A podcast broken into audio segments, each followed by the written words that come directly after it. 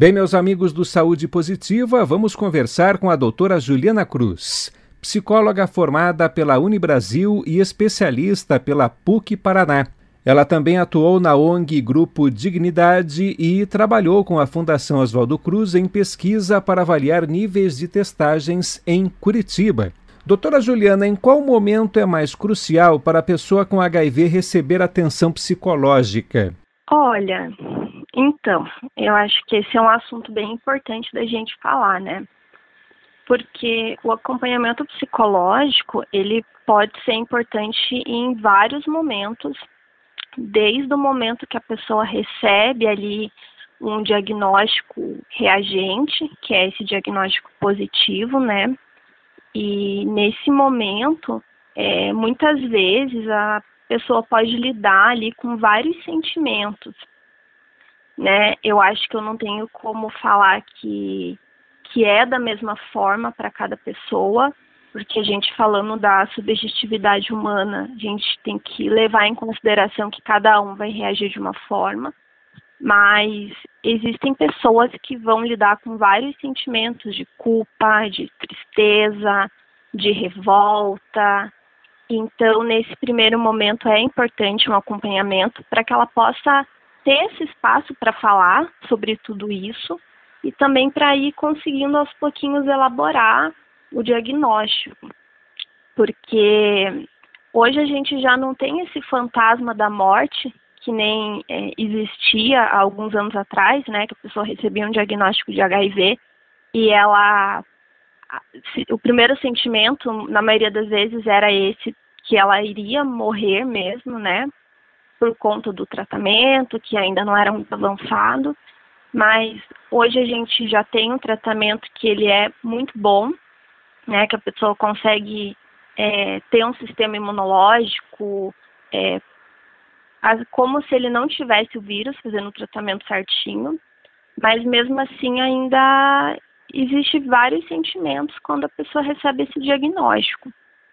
E aí eu penso que ao longo assim é, do tempo o acompanhamento psicológico ele pode ser importante também para que a pessoa consiga elaborar um pouco é, essa mudança, né? Porque de certa forma tem uma mudança na vida.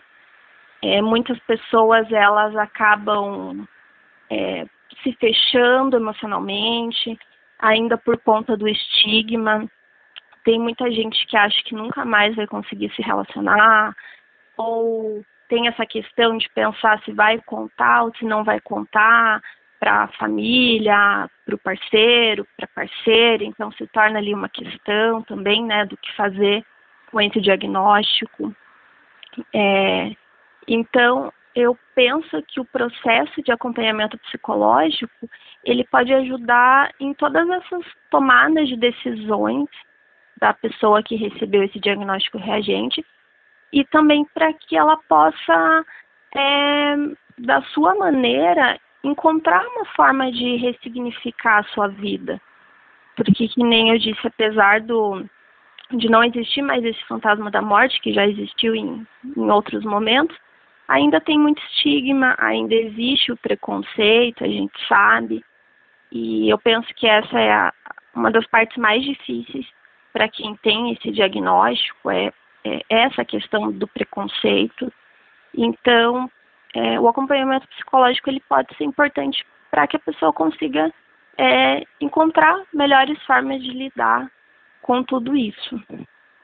O momento de receber o diagnóstico deveria ser melhor abordado. Os médicos deveriam encaminhar o diagnosticado para o serviço de psicologia?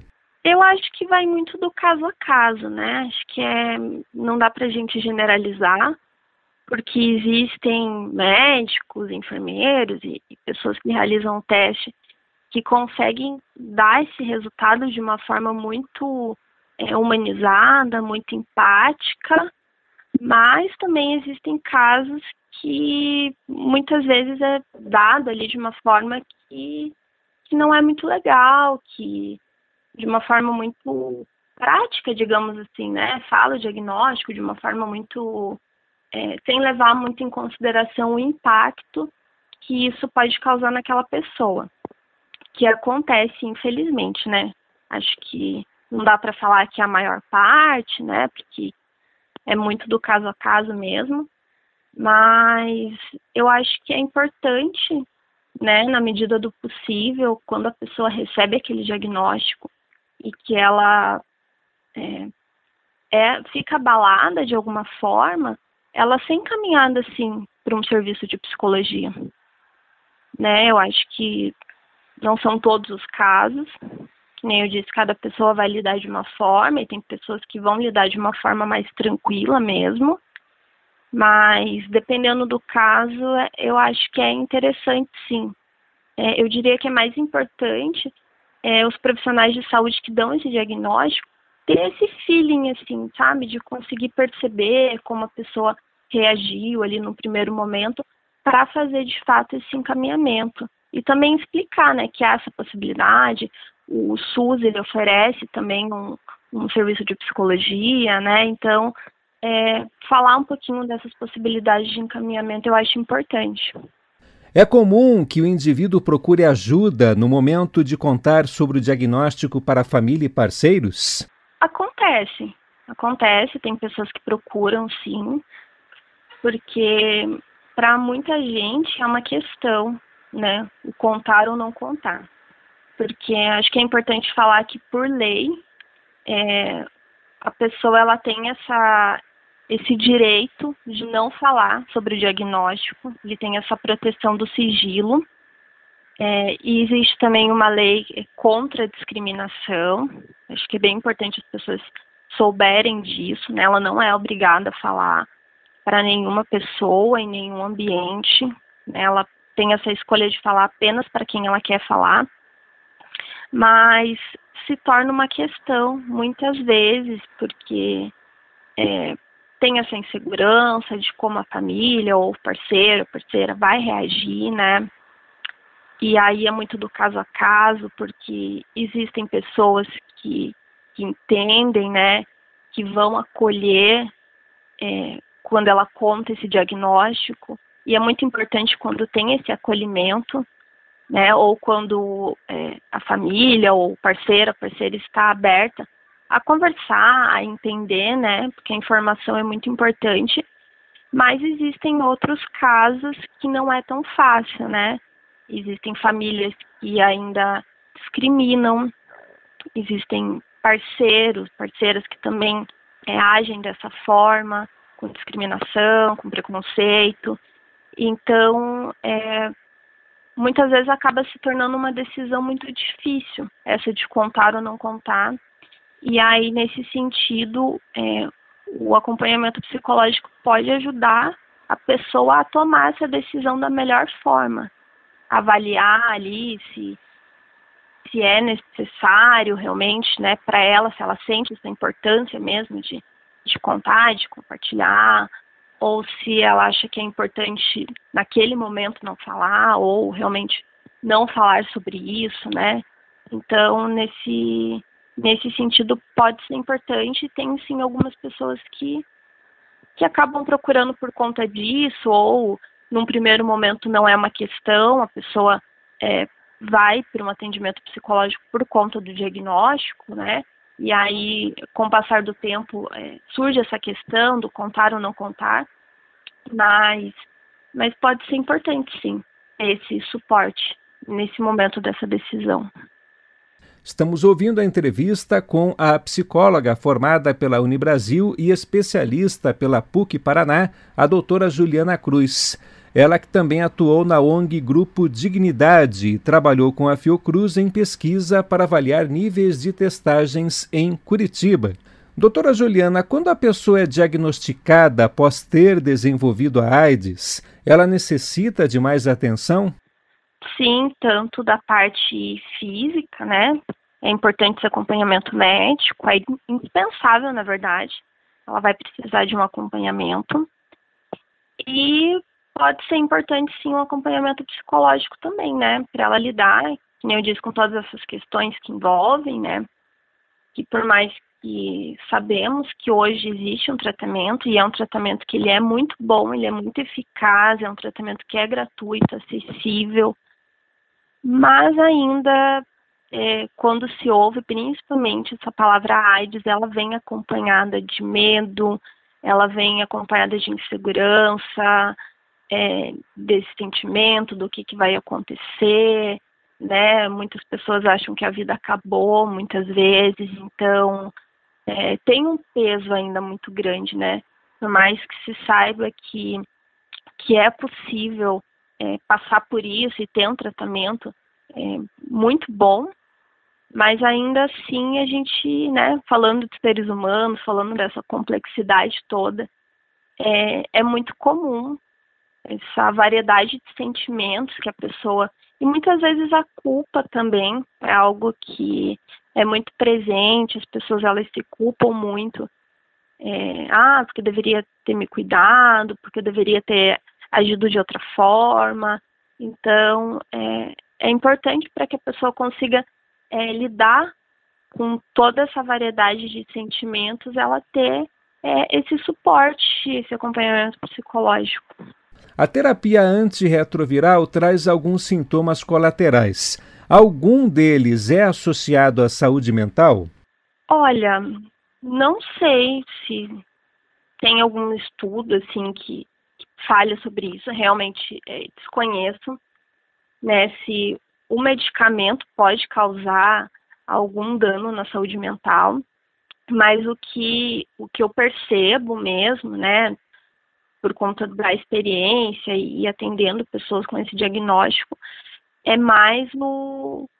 O, não sei se diria o peso, mas esse é, de certa forma, o peso que tem esse diagnóstico e muitas vezes também, é, dependendo da pessoa, ela, ela começa a se questionar se ela quer ou não aderir ao tratamento, Existem casos que a pessoa acha que, enfim, por diversos motivos, os mais subjetivos possíveis, é, tem pessoas que pensam em não tomar o medicamento.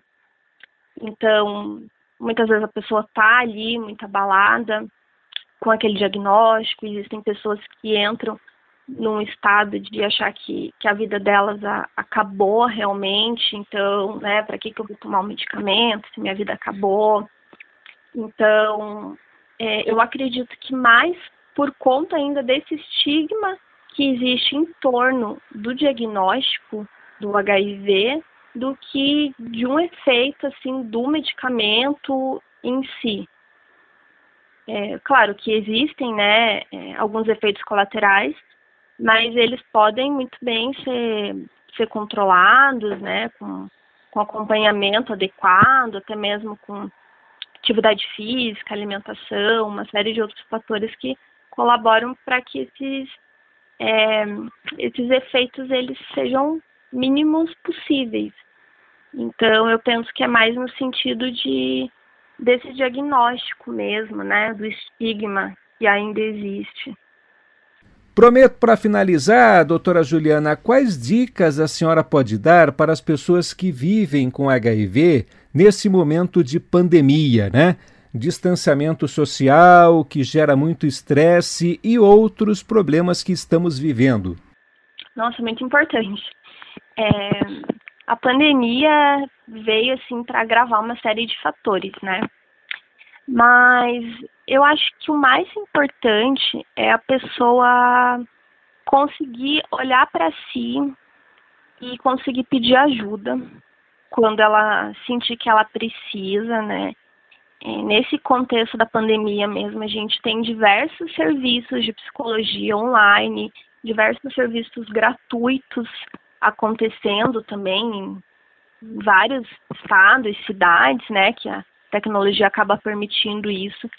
Então, é, eu acho importante a pessoa, se ela estiver realmente passando por alguma, algum sofrimento muito grande, alguma dificuldade de lidar com essas questões, é, é interessante que ela procure ajuda psicológica, porque é possível sim é, ressignificar toda essa questão, é, aprender a lidar com, com estigma, com preconceito, claro, não é fácil, afeta a pessoa mesmo, né?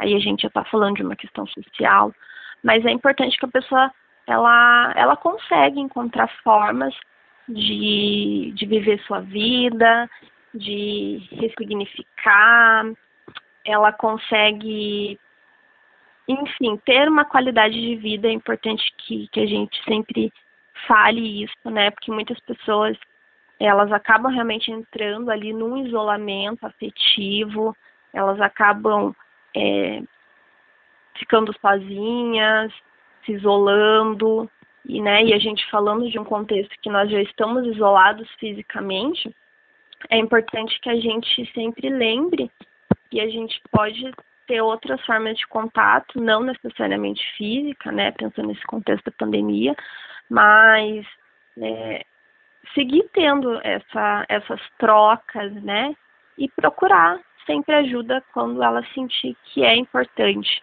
né, porque nós temos muitos serviços aí disponíveis e ninguém precisa passar por nenhum sofrimento sozinho. Acho que o mais importante é isso.